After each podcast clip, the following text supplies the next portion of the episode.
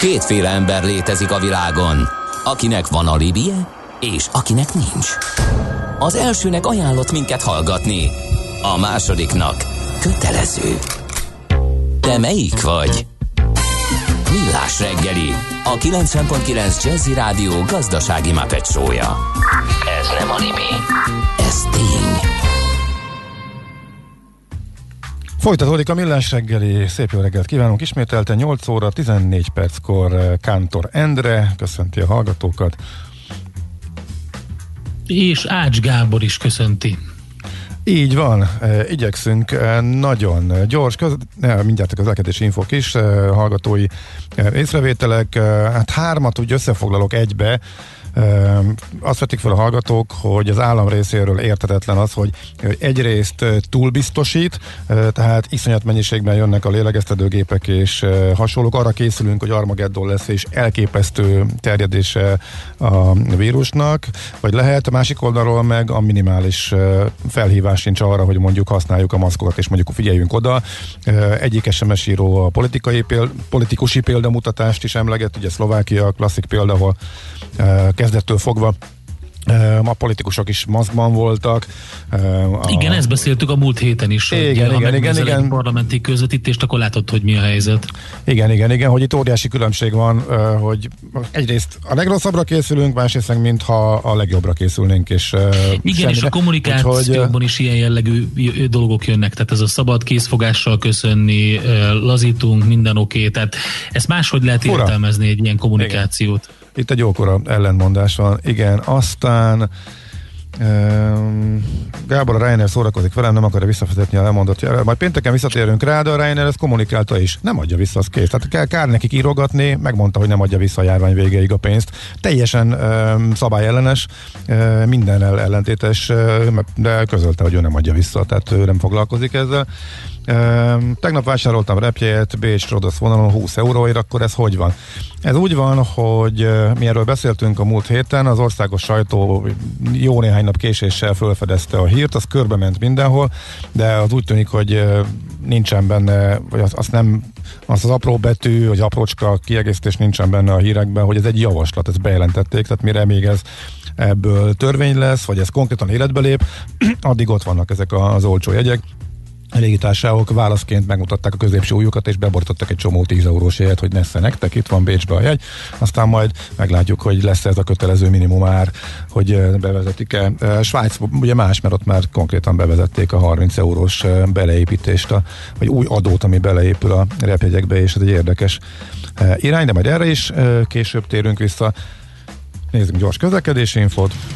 Budapest legfrissebb közlekedési hírei, itt a 90.9 jazz M1-es, M7-es bevezetőről, hú, hol van Viktor hallgató? SMS-e pre-Wuhani állapot lépésben halad, tudtuk meg, Soroksári lassult be befelé, írta egy másik hallgató, és amit meg én láttam még, azért javult a helyzet, igen, kicsit azért az M3-as volt, még súlyos, onnan érkeztek a hallgatók részéről észrevételek, ott azért nem annyira kint, mint amit írtak. Ott, ott javult a helyzet, de azért még vannak lassulós szakaszok nagyjából, ez látszik most. Az adó a jövedelem újrafelosztásának egyik formája, a költségvetés bevételeinek fő forrása, a jövedelem szabályozás eszköze. Az adóztatás fő célja anyagi eszközök biztosítása közcélok megvalósításához. Nézd meg az ország adózását, és megtudod, kik lakják. Adóvilág, a millás reggeli rendhagyó gazdasági utazási magazinja, ahol az adózáson és gazdaságon keresztül mutatjuk be, milyen is egy ország vagy régió. Adóvilág. Iránytű nemzetközi adóügyekhez.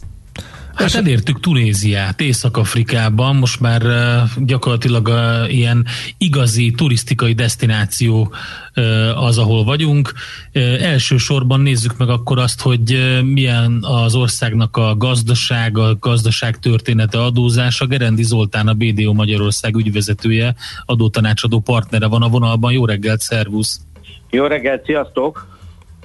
Hát Tunézia hát, nagyon klassz kis hely, körülbelül kétszer akkora, mint Magyarország, azt néztem, viszont az ország fele az sivatag, és népesség számban is hát nagyjából akkorák egyébként, mint, mint Magyarország, hát pár millió, tehát 11 és fél millió volt a legutolsó népszámlálás szerint Tunézia. Igen.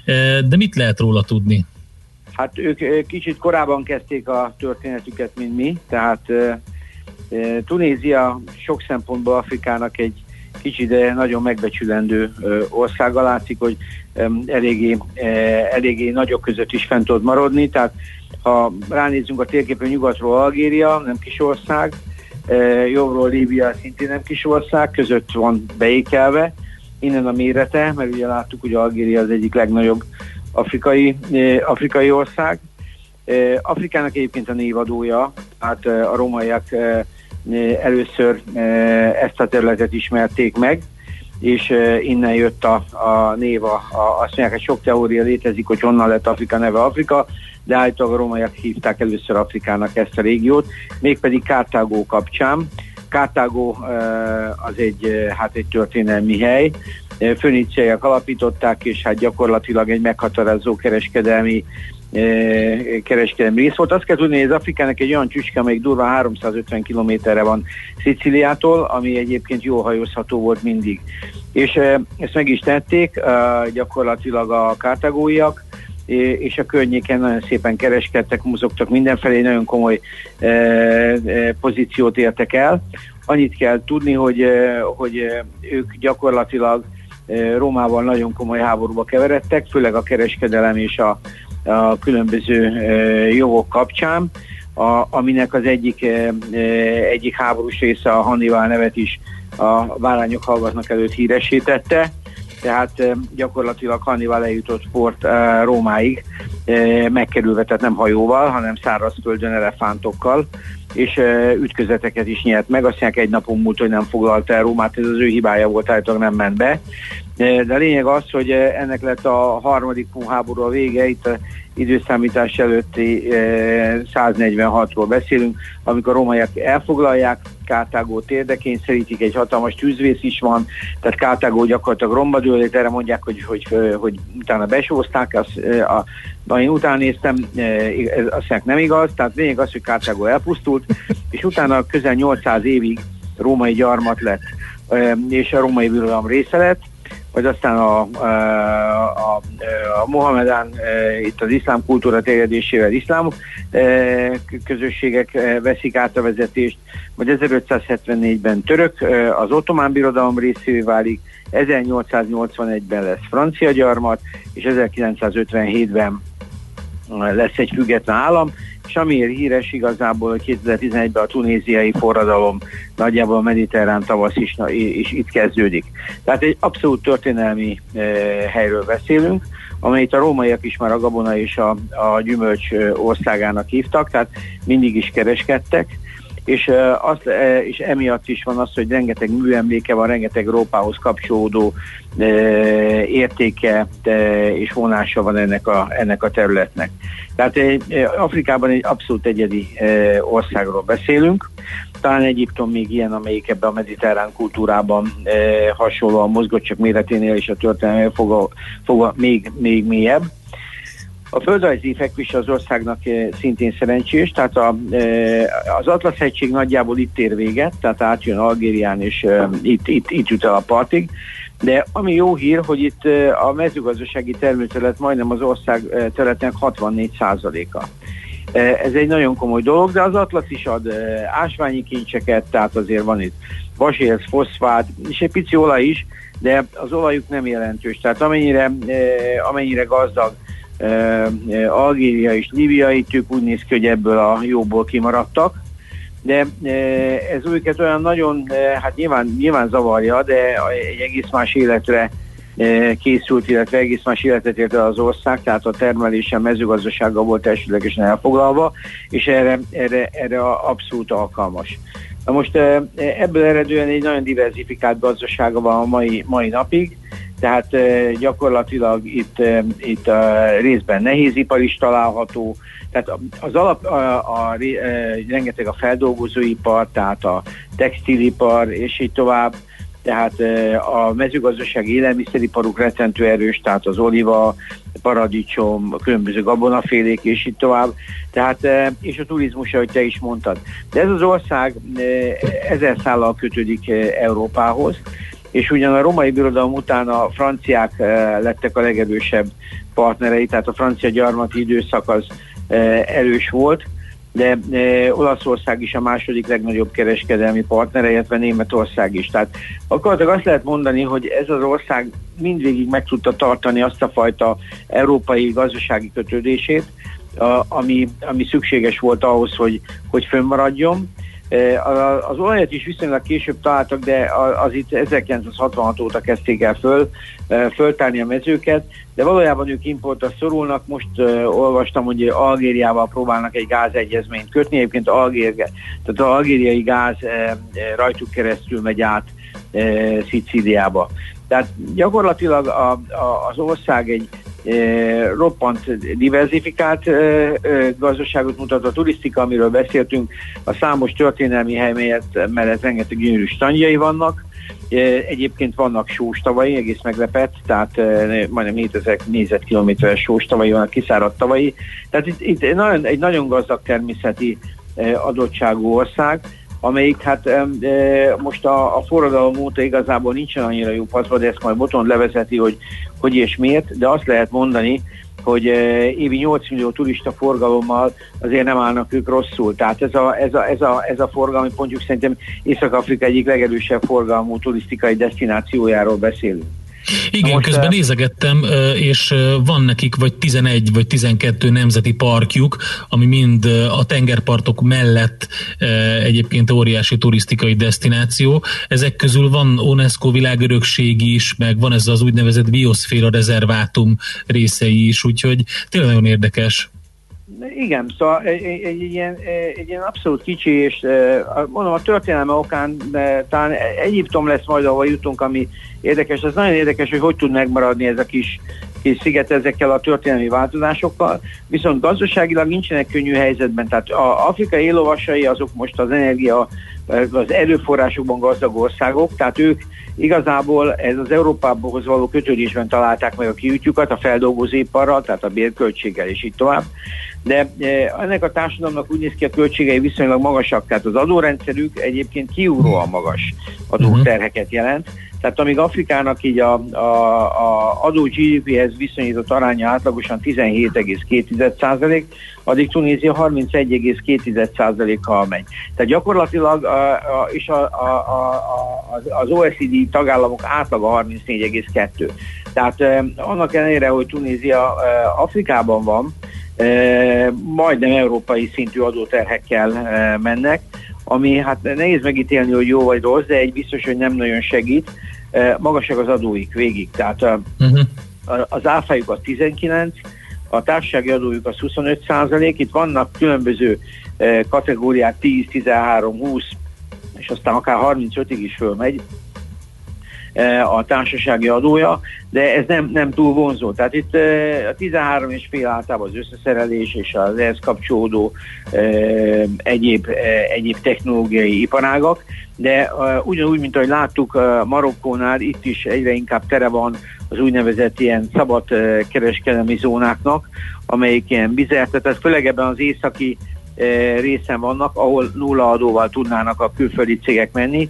Ezt azért a feldolgozóiparban használják is, tehát a, a német, e, német iparnak egy része ide lejött, de hát a francia, a francia ipar az e, szintén jelentősen itt van. És ami még érdekes, az SZIA-ban sem tudtak igazából kedvező rendszert összerakni, mert a sávos az adórendszerük, és fölmegy 35%-ig. Most van nekik egy olyan rendszerük, amivel lehet 20% flat tax tehát egy kulcsossal menni, de azért egy olyan országban, ahol gyakorlatilag azért a minimálbére 300-400 dollár körül van, ez az adó viszonylag magasnak tűnik.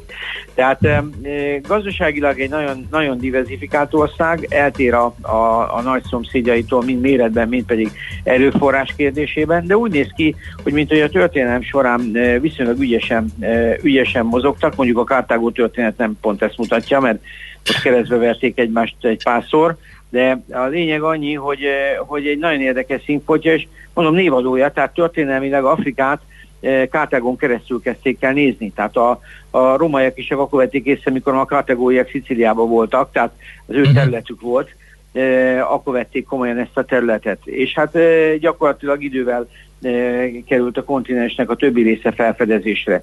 De adójogi szempontból azt tudom mondani, hogy minden történelmi dicsőség ellenére Tunézia nem tartozik ma azok közé a gazdasági célországok közé, ahová nagyon érdemes lenne menni. Talán a turizmusra tényleg, amiben szintén regionálisan valószínűleg Egyiptom mellett meghatározóak, de abban, abban, abban vannak kiugró eredményei, a többi egyébként, egyébként úgymond még a futottak még mezőny. Uh-huh.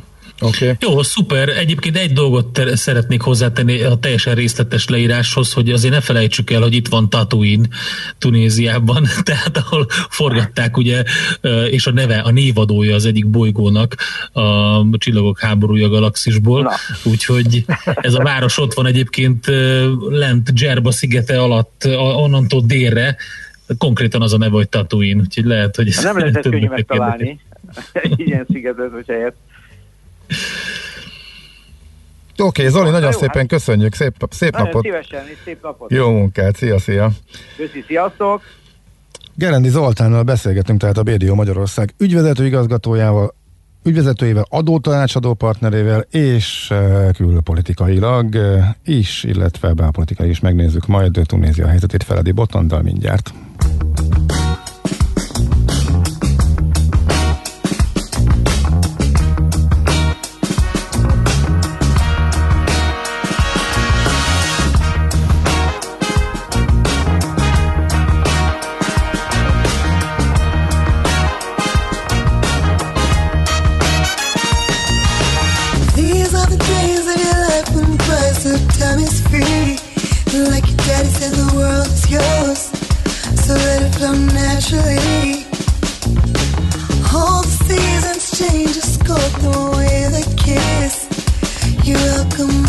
Tricks, so eat the peach, spit the pit.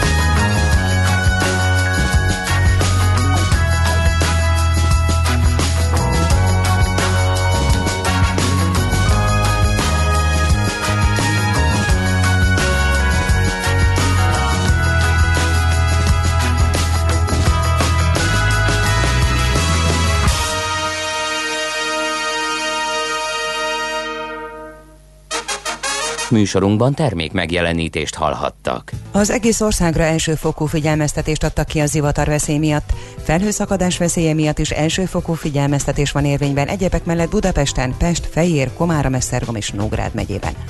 A tegnapi vihar miatt még nem közlekednek a gödöllői elővárosi vonatok. Rákosliget és Pécel között a délelőtti órákban állítják helyre a biztosító berendezést, emiatt 5-15 perces késésekre kell számítani a Budapest 60 Miskolc vonalon. A héten megszüntethetik a veszélyhelyzetet az országban, a parlament kedden szavaz a kérdésben, szintén a járványjal összefüggésben várható döntés az egészségügyi készenlét intézkedéseiről, valamint az idei költségvetés módosításáról. Egyiptom július 1-től újra nyitja a nemzetközi légi közlekedést. A járvány által legkevésbé sújtott üdülőhelyekre visszatérhetnek a külföldi turisták. A bérelt légijáratokkal Egyiptomba érkezőknek októberig nem kell vízumdíjat fizetniük. Az arab országban azonban egyelőre napról napra növekszik az új fertőzések száma. Főként a Dunától keletre várhatóak zivatarok, délutántól felhőszakadás, viharos szél is lehet, sőt, akár nagyobb méretű jég is eshet. Délután 19-25 fokot mérhetünk. A hírszerkesztőt, Czoller Andrát hallották, friss hírek legközelebb fél óra múlva. Az időjárás jelentés támogatója a Software van Hungary Kft. A felhőszolgáltatások szakértője. Software van. Felhőben jobb. Rövid hírek a 90.9 Jazzin. Budapest legfrissebb közlekedési hírei itt a 90.9 Jazzin. A fővárosban tart a nagykör úti villamosok pályafelújítása a Budán az Irinyi József utcában, a Karinti Frigyes út és a Petőfi híd között mindkét irányban sávlezárásra kell készülni. Mától a 4-es és a 6-os villamos helyett pótlóbusz a Petőfi híd, Budai hídfő és a Dél-Budai végállomások között jár. A Kvassai híd felújítása miatt a Weissmanfréd út, Kvassai előtt útvonalon szakaszos sávlezárásra és útszűkületre kell készülni, a kerékpár úton is korlátozásra számítsanak. A H7-es év helyett a teljes vonalon szintén pótlóbusszal lehet utazni.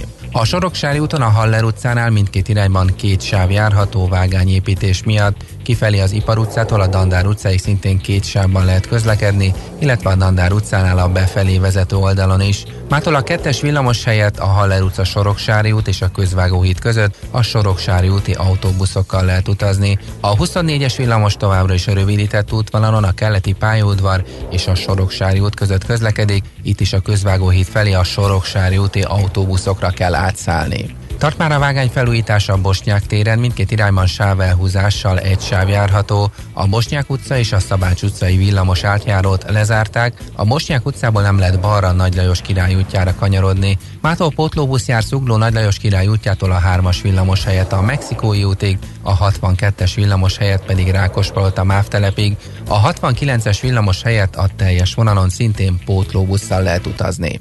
A Kerepesi út, Fogarasi út csomópontban nem működnek a jelzőlámpák, rendőrök irányítják a forgalmat, minden irányból torlódásra készüljenek. Lassú az előjutás az m autópálya bevezető szakaszán az autópiactól, az M3-as autópályának kocsó úti felüljáró előtt, az Árpád hídon Pestre, illetve a Hungária körgyűrűn és a Nagykörúton szakaszonként mindkét irányban. Mától megszűntek a kordonok az autóbuszokon és a trollibuszokon, így újra lehet használni az első ajtókat is, azonban a járművezetőknél még nem lehet jegyet vásárolni. Siling Zsolt, BKK Info. A hírek után már is folytatódik a millás reggeli. Itt a 90.9 jazz Következő műsorunkban termék megjelenítést hallhatnak. Folytatódik az adóvilág, a millás reggeli rendhagyó gazdasági utazási magazinja. Nézd meg egy ország adózását, és megtudod, kik lakják. Adóvilág. Iránytű nemzetközi adóügyekhez. És maradunk Tunéziában, de most már Feledi Botond külpolitikai szakértővel. Jó reggel, szia! Jó reggelt kívánok, sziasztok! Na hát honnan induljunk, mert ott azért elég sok érdekes eh, dolog történt. És hát 2011? Nem... uh-huh. Igen, valószínűleg érdemes a start fölött ott leverni, hogy ugye emlékeznek a hallgatók, ez volt az első ország gyakorlatilag, ahol egy um, sikeres alaptavaszt nézhetünk végig. És sokáig az alaptavasznak gyakorlatilag egy eh, jó tanulója volt eh, Tunézia, ahol a demokratikus intézkedések, új alkotmányozási folyamat elindult, sőt végig is ment. Tehát nagyjából ez egy eh, néhány évig, 2014-ben bezáródó folyamat volt, amikor elfogadnak egy olyan köztársasági típusú új alkotmányt, ami a korábbi Benali korszakra, a diktatúrára véglegesen pontot tudott tenni És most ugye, hát hat évvel vagyunk nagyjából ezután, vagy tíz évvel az arab kezdete után, ennek a demokratikus rendszernek a bejáratása zajlik és uh, itt nagyon érdekes belpolitikai feszültségek vannak, um, minden olyan jellemzővel, amit egyébként egy uh, fejlett nyugati országra el tudunk képzelni, tehát uh, különböző mesterséges Facebook kampányok, törölt accountok uh, és mindenféle más érdekes szereplők, média mogulok, uh, akik megpróbálják befolyásolni a tunéziai belpolitikát. Mindez pedig egy olyan geopolitikai környezetben történik, ahol a két szomszédjával azért igazából nincs túl jó, eh, vagy mondhatni, hogy nincs biztonságos viszonyban az ország, hiszen sem Líbia, sem Algéria eh, nem tekinthető nagyon baráti országnak Tunéziával kapcsolatban, mert úgy is mondhatjuk, hogy Tunézia kifejezetten az európai kapcsolataira hagyatkozik, és eh, úgy igyekszik fenntartani magát, hogy ezeket a kereskedelmi kapcsolatokat Európa felé a földközi tengeren át nyitva tartja a turizmustól minden más egyébig. Úgyhogy egy nagyon érdekes és bizony néha olyan táncoló országot képzeljünk el, aki tavaly tartotta az elnök választását. Itt is egy félelnöki rendszer van, tehát nagy hatalmú az államfő, és emellett a parlamentnek is van beleszólása a rendszerbe, az alkotmánybíróságot pedig most igyekeznek újra megszavazni és felállítani. Tehát ezt látni, hogy küzd az alkotmányozó hatalom, a parlament elnökének más pártja van, mint az államfőnek, és itt egészen elképesztő meccsek zajlanak. Most, hogy kicsit közelebb hozzuk a hallgatókhoz, a megválasztott államfő egy meglepetés ember volt a tavalyi év során, gyakorlatilag olyan, mintha Magyarországon 95-ben közvetlen szavazással Sólyom Lászlót megválasztották volna. Tehát egy, egy visszavonult alkotmányjogász nyerte el a bizalmat az országban, mindenkinek a legnagyobb meglepetésére, és úgy, hogy egyébként a kampány költései meglepően alacsonynak tűnnek, még így utólag is e, vizsgálva az eredményeket. E, Kai Sayed e, ennek eredményeképpen hát azért egyedül van a politikai palettán, tehát hiába ő az elvek, de parlamenti többség nincs mögötte. Na, innen aztán indulnak a kihívások. Ellenfele, aki másodiknak futott be, Nabil Karoui pedig Tunézia, Silvio Berlusconi a kis török segítséggel, tehát a, a török muszlim testvériség vonalnak a helyi média mágnása, aki egyébként legelőször e, mutatott be különböző dokumentumfilmeket saját tévécsatornáján az alatt a utáni pillanatokban e, az igazságról, tehát mondhatni, hogy ellenzéki adásokat vetített, és innen is megvan a reputációja. Érdekessége a kampánynak, hogy ő ezt börtönben töltötte, e, tehát a börtönből próbált kampányolni már amennyire lehetett, Eh, szavazni nem is engedték, nemzetközi eh, tiltakozás is volt ezzel kapcsolatban, eh, bele, belesodródott egy kis pénzmosás és második történetbe, ami valószínűleg egyébként nem kizárt, hogy meg is történt, viszont az érdekes, hogy ezt pont a kampány alatt kapták elő ilyen erővel, hogy még rács mögé is dugták. Úgyhogy egy, egy ilyen érdekes um, választás után van most az ország, uh, ahol ez az új államfő, aki modernistának számít, és kifejezetten a fiatalokat győzte meg. Tehát ha, ha még egy nevet kéne mondani, akkor tulajdonképpen csipetnyi Bernie Sanders is van benne. Uh, tehát annak ellenére, hogy egy, egy idős alkotmányjogászról beszélünk, uh, abszolút a fiatal választókra építette a kampányát. Um, és mindezt úgy, hogy egyébként például a, a sáriának az alkotmányba való beemelése ellen tiltakozott, tehát mondta, hogy ez nem kell, nem is szükséges, nem is történt ez meg, de mondjuk a férfi-női egyenlő öröklés kapcsán e, azt mondja, hogy azért itt még e, nem kell előre szaladni, e, és itt vannak hagyományok, amiket igenis tiszteletben lehet tartani.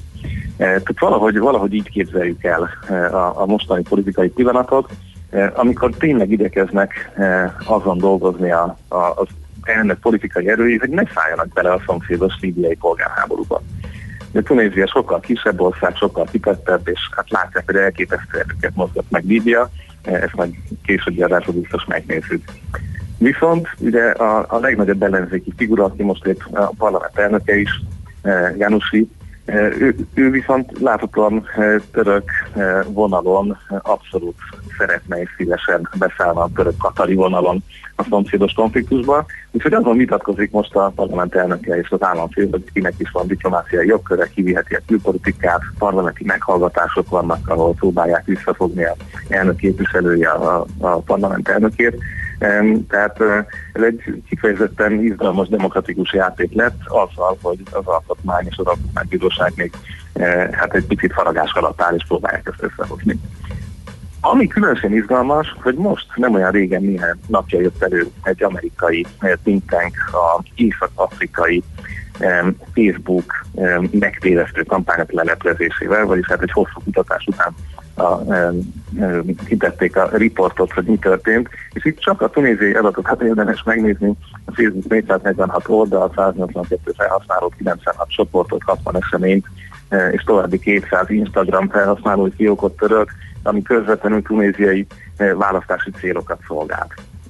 És már itt is a jól bevált recept alapján láthatjuk, hogy itt nem pusztán információ közvététele zajlott, hanem hát események és mindenféle olyan e, provokációknak, e, illetve az alapvetően úgy tűnik, hogy a török érdekeket szolgáló jelölteknek az erősítése zajlott, és ez nem korlátozódott Tunéziára, hanem alapvetően egy frankofon Afrika befolyásolását tűzte ki célul. Úgyhogy a nagy politika az itt keményen zajlik, ehhez képest az Egyesült Államok most igyekszik meggyőzni a tunéziai vezetést, hogy eh, eh, segíthesse a helyi hadsereg további képzését, ezt ugye így mondjuk szépen, és ezzel a libiai orosz jelenlétet vissza lehessen egy picit fogni. Talán és ő, ők mit szólnak ehhez? Igen. Tehát, hogy ők melyik irányba dőlnek?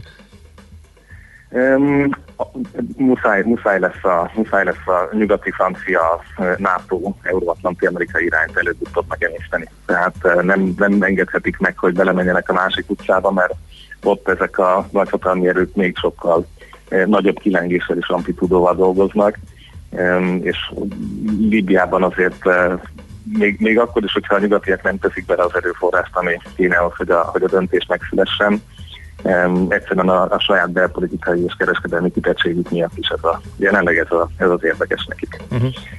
Ettől persze még változhat a, a helyzet. Itt uh, Libiában sok megidezés kísérlet volt a két oldal között, de um, hát azért egyébként nem látszik a, a, a zsákutca vége. Kína csak hogy egy Naj, tudtam, hát rá akartam kérdezni, de megelőztél már megint.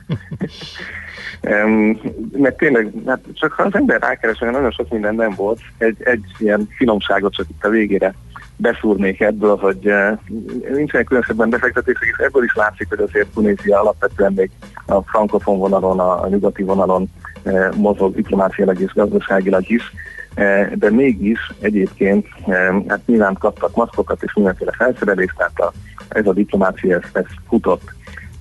Viszont valahogy ugye itt azért a, a, a muszlim országok és Kína között sokkal törékenyek a kapcsolat az újgúr kisebbség miatt. E, ugye az alapvetően muszlim vallású e, észak-nyugat-kínai kisebbség helyzete az alapvetően nem túl jó az emberjogi csoportok e, összhangzó véleménye szerint, és erről született egy cikk valamelyik is apró tunéziai oldalon, ahol válaszcikkek között a kínai nagykövetség, és olyan meggyőző érveket vetettek be, Eh, például, hogy eh, hát egy belarusz eh, nemzeti ENSZ dolgozó is meglátogatta az újgur kisebbséget, aki pingpongozott 20 percen keresztül a különböző lakóknak, és megállapított, hogy mindenki boldog. Na most hasonló hangulatú levelet egyik egész hosszan lehet olvasni. Egyébként izbégek is megmondták, hogy nagyon boldogok a helyiek, úgyhogy biztos, biztos így van. Minden esetre azért ez a látvány diplomácia, tehát Tunéziát is egy kicsit utolérte, de messze nem olyan intenzíven, mint ezt láttuk mm. a nyersanyag gazdag közép-afrikai országoknál. Mm. Oké, okay. Botta, nagyon érdekes volt, nagyon szépen köszönjük ismét. Szép napot, jó Hát jó, jó tanulságlevonásokat, mm. és akkor jövő héten folytatjuk. Köszönöm Így is van. Köszi. Szia, szia. Hello. Feledi Boton, de külpolitikai szakértő volt a vendégünk az elmúlt néhány percben. Adóvilág rovatunk második felében is Tunéziában jártunk, de a belviszonyokat, illetve az ország külpolitikáját veséztük. Adóvilág, a millás reggeli rendhagyó gazdasági utazási magazinja hangzott el, ahol az adózáson és gazdaságon keresztül mutatjuk be, milyen is egy-egy ország vagy régió. Adóvilág, iránytű nemzetközi adóügyekhez.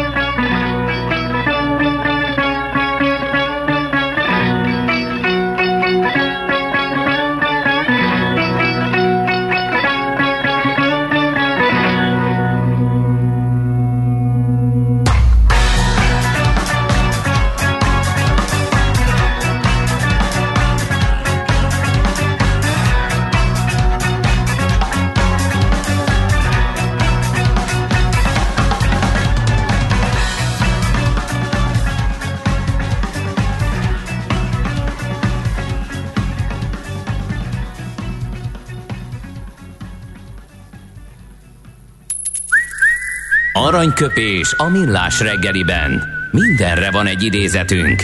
Ez megspórolja az eredeti gondolatokat. De nem mind arany, ami fényli. Lehet kedvező körülmények közt gyémánt is.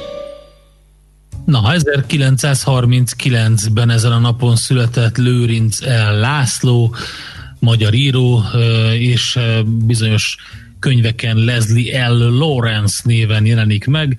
Egyik mondása az, hogy az emberi természet már csak olyan, hogyha tüzet lát, tüstént oda rohan. Vagy segíteni, vagy gyönyörködni benne.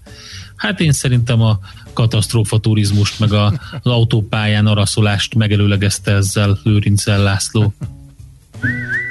Aranyköpés hangzott el a millás reggeliben. Ne feledd, tanulni ezüst, megjegyezni arany.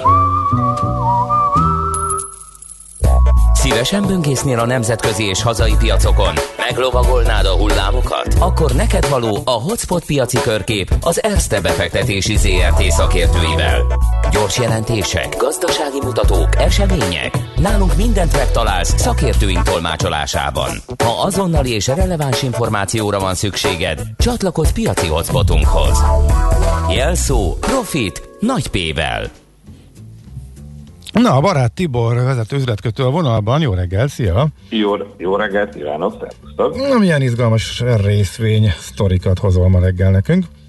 Hát ugye a bank részvényekkel kapcsolatban készültem, ugye ezek mostanában a tőzsdei felmenetelben is a legnagyobbakat tudtak emelkedni. Ugye igaz, hogy alacsonyabb szintekről, illetőleg hát amikor meg romlik a hangulat, akkor úgy tudnak a legnagyobbat esni is, tehát elég nagy bétával rendelkező papírokról beszélünk. És most két német cégről, a Commerzbankról és a Deutsche Bankról is jöttek érdekességek. Ugye a Commerzbanknál még múlt hét kedden jelentette be a Cerberus, ugye nagy amerikai befektetési alap, akinek több mint 5%-a van a Commerzbankban, hogy szeretne két igazgatósági széket magának, hiszen nem elégedett a, a, a, a cégnek a, az irányvonalával, és hát ezáltal a tőzsdén betöltött ö, árfolyamával sem, ami a megvétele óta, mármint ugye amióta ők megvették, 60%-ot esett, és akkor erre reagált péntek este a, a cég, ahol a felügyelő bizottságnak meg volt az ülése, és akkor ugye nagyon hát a lényeket tekintve udvariasan fogalmaztak, ugye azt mondták, hogy a, jelenleg ugye a felügyelő bizottságban minden ö, szék foglalt, és hát ezek a ö, ö, urak, illetve hölgyek, akik ott ülnek 2023-ig vannak megválasztva, ö, tehát magyarul, hogy nincs, üre, nincs üresedés, köszönjük szépen az érdeklődést. Ö, hát ettől függet, tehát ez, ez volt ugye a fő mondani való, viszont ö, ö, hát azt meg ö, szintén ugye udvarias formában megfogalmazták, hogy a, a, a Cerberusnak az észrevételeit is, e, ugyanúgy, ahogy egyébként más befektetőkét is ezt e, komolyan veszik, és hát két, most augusztusban ki fog jönni egy átdolgozott cégnek egy átdolgozott stratégiája, amiben majd a Cerberus meg fogja látni, hogy ezek a visszaköszönnek ezek a, ezek a javaslatok, valamint a, a Cerberus részéről megfogalmazott aggodalmak is ö, ö, látszik, hogy meg, megérkeztek, és ugye ezeket is ugye beépítik. Uh, illetve hát a Cerberusnak volt még egy uh, ugye javaslata, uh, az pedig ugye az, hogy van neki egy tanácsadó cége uh, a Cerberusnak, és akkor azt szerette volna, hogyha ez tudja kidolgozni a Commerzbanknak az új irányvonalát, hogy ennek segítségével dolgozzák ki, tehát ő is tanácsokat ad. Ezt viszont egyértelműen visszautasította a cég, mondván, hogy hát itt egy érdekkonfliktus alakulna ki, mármint úgy, hogy a Cerberus mint tulajdonos és a Cerberus mint tanácsadó, vagy a Cerberus cége mint tanácsadó között, tehát ezt teljes mértékben elutasították. Hát ez azért lehet egyébként érdekes majd a cég részvényár folyamára nézve ez a lépés, mert hát múlt héten azért erre emelkedett a papír, mondván, hogyha most egy pénzügyi befektető, aki úgymond ért a befektetők nyelvén, és tudja azt, hogy hogyan lehet értéket létrehozni, hogyha neki nagyobb beleszólása lenne a cég életébe, akkor ez, ez a részvények árában is meglátszik. Hát így most, hogy ugye ez nem fog bekövetkezni, hát azt gondolom, hogy ez ugye most akkor ki, ki kell, hogy árazódjon, és akkor emiatt a Commerzbank részén lefele fog uh-huh. tudni elmozdulni. Az egyébként is mondjuk negatív piacon, de akkor azt gondolom, hogy ilyen szempontból uh, alul teljesítő lehet nem úgy... Ezt a mai a, napra mondtad, hogy negatív hát, piacon? Tehát a, ma, ma... Hát, a, hát a piac is negatív, ma, ma, magában a piac is negatív. Ja, még ezt nem tudtuk, hogy ma hogy leszünk, csak azért ez volt az új információ. Ja, bocsánat, igen, igen, igen. okay. Hát itt, itt meg ugye a, a, nyilván a piacsal kapcsolatban, bár ugye az nem téges információ, az, a, az én véleményem szerint ott volt egy nagyon nagy törés, ugye múlt hét szerdán a Fednek a uh-huh. kommentárjában, hogy Amerikában lehet 6,5%-os esés az idén, tehát az a, az, az, az a bálvány, amit a befektetők most már évek óta maguknak építettek, és minél régebb óta épült, annál erősebb, hogy az amerikai gazdaságban nem lehet komoly gazdasági probléma, mert a Fed és a kormány együtt úgyis ezt megoldja, tehát addig nyomtatják a pénzt, hogy addig adót csökkentenek, hogy tehát bármilyen módon, hogy ez, ez nem alakulhat ki ilyen komolyabb visszaesés. Most ugye az egyik legfőbb döntéshozótól kapták azt az információt, hogy, hogy de mégis, és akkor hát ez, ez a hosszú évek óta erre fölépült stratégia szerintem fog most megváltozni, és ezért Aha. esegetünk azóta, meg még szerintem fogunk is. Uh-huh. Na oké, okay, ez érdekes. Na akkor vissza a cégekhez, még van kettő, igen. ugye? Tehát igen, és akkor ugye a Deutsche Bankkal kapcsolatban volt még két érdekesség. Ugye az egyik az, hogy hát egy újabb 100 millió eurós költség megtakarítást jelentettek be, azon kívül, amit már egyébként a, a, a stratégiákban tavaly decemberben, tehát az azon felüli a, a, bejelentettek. Itt ugye arról lenne szó, hogy a vagyonosabb ügyfeleket, a világszerte vagyonosabb ügyfeleket összevonnák egy üzletágba a, a kis közép, tehát a következő, majd mindjárt mondom, hogy melyik országokból levő kis középvállalkozásokkal, valamint magánügyfelekkel, tehát az olasz, a spanyol, a belga és az indiai ügyfelekkel, ez len, és akkor ez egy, hát ezáltal ugye tudnának költséget megtakarítani, hát mondjuk ez a Deutsche Bank relációban mondjuk nem egy olyan hatalmas összeg, de hát úgy látszik, hogy akkor itt ugye kisebb dolgokért is le kell hajolni ahhoz, hogy jól működjön a cég. Egyébként a részvény árazás egyébként mutatja, hogy az elmúlt időszakban kimondottan jól szerepelt a Deutsche Bank, tehát például a koronavírus előtti szinteken, akkor is volt ilyen 6,5 és nem tudom 7,5 euró között a papír abszolút, tehát hosszabb ideig. Hát ehhez képest most ugye a múlt hét közepén elindult esés előtt még 9 euró is, tehát nem hogy esett a koronavírus időszak alatt, hanem emelkedett. Tehát nyilván az ilyen tetten hisznek az ugye ebbe a költség csökkentésbe, másodszor pedig van ugye a, a Deutsche Banknak ugye 2018-ban tőzsdére vezette a, a DVS-t, ez a, a vagyonkezelési üzletág, vagy alapkezelői üzletág, akivel kapcsolatban most ugye azt nyilatkozta a cég a Börsen Zeitungban vasárnap, hogy a, az elkövetkező időszakban levő konszolidációs folyamatoknak vezető szereplője szeretne lenni, és hát ezáltal ugye nagyobb fúziókat sem lehet kizárni. Természetesen annak a vonala mentén, hogy ez a, ez a DVS csoport számára ez vagy gazdagítsa a tevékenységi körét, vagy új régiókat, illetve új ügyfélcsoportokat érhessen el ezáltal. Tehát ha ilyen van, akkor ugye ez ellen nem tiltakoznának. Ugye annyit kell róla tudni erről a csoportról, hogy 79,5% az a Deutsche Bank tulajdona, úgyhogy hát abszolút ugye a Deutsche Bank mondhatja meg, hogy mi, a, mi legyen az irányvonal. Minden esetre ugye plegykák szerint tavaly már volt az Amundival, ugye az Európa legnagyobb alapkezelője, illetőleg a, a UBS alapkezelő részével ugye fúzióról beszélgetések, aztán ez ugye zátójára futott, bár ugye ezt a DVS soha nem erősítette meg, mármint az, hogy tárgyalnának. E, minden esetre ugye e, először a márciusi e, ugye koronavírusos problémák itt is problémát okoztak, ugye a, tehát csökkent a, a kezelt vagyon összege, meg hát ugye a részvényárak is csökkentek, aztán azóta ugye azt nyilatkozták most, hogy részben most már pozitív fordulatok láthatóak, míg mondjuk március végén 700 milliárd eurós vagyont kezeltek, ez mostanra növekedett már, igaz, hogy nem érve el az évelei 767 milliárd eurós csúcsot, tehát hogy ott ugye látjuk, hogy egy 10%-os csökkenés volt, és hát idáig még azért teljesen nem jöttek vissza, és egy ilyen szép mondást ide még a végérbe illesztenék, amit ugye szintén a DVS vezetősége mondott, hogy hát az, tisztában vagyunk azzal, hogy a piaci körülményeket mi nem tudjuk irányítani, és ugye ehhez kell nekünk alakulni, viszont amire hatá, hat, hatásunk van, azok a, a költségeknek a kontrollja, tehát hogy a DVS-en belül is a költségkontrollt helyezik előtérbe. Hát azt gondolom, hogy ez mind a kettő alapvetően ugye visszatérve arra, hogy negatív a piac a mai nap során, ez a Deutsche Bank számára még negatívabb.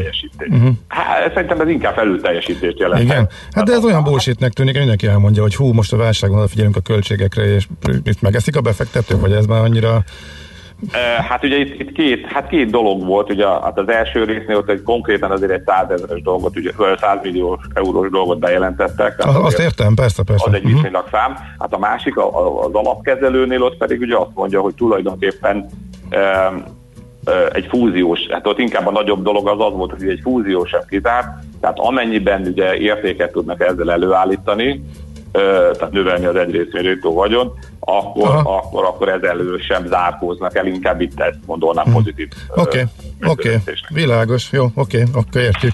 Szuper, Tibor, nagyon szépen köszönjük, szép napot, jó munkát kívánunk, és akkor nézzük a reakciókat a piacon. Szia, szia! Köszönöm szépen, urak, sziasztok!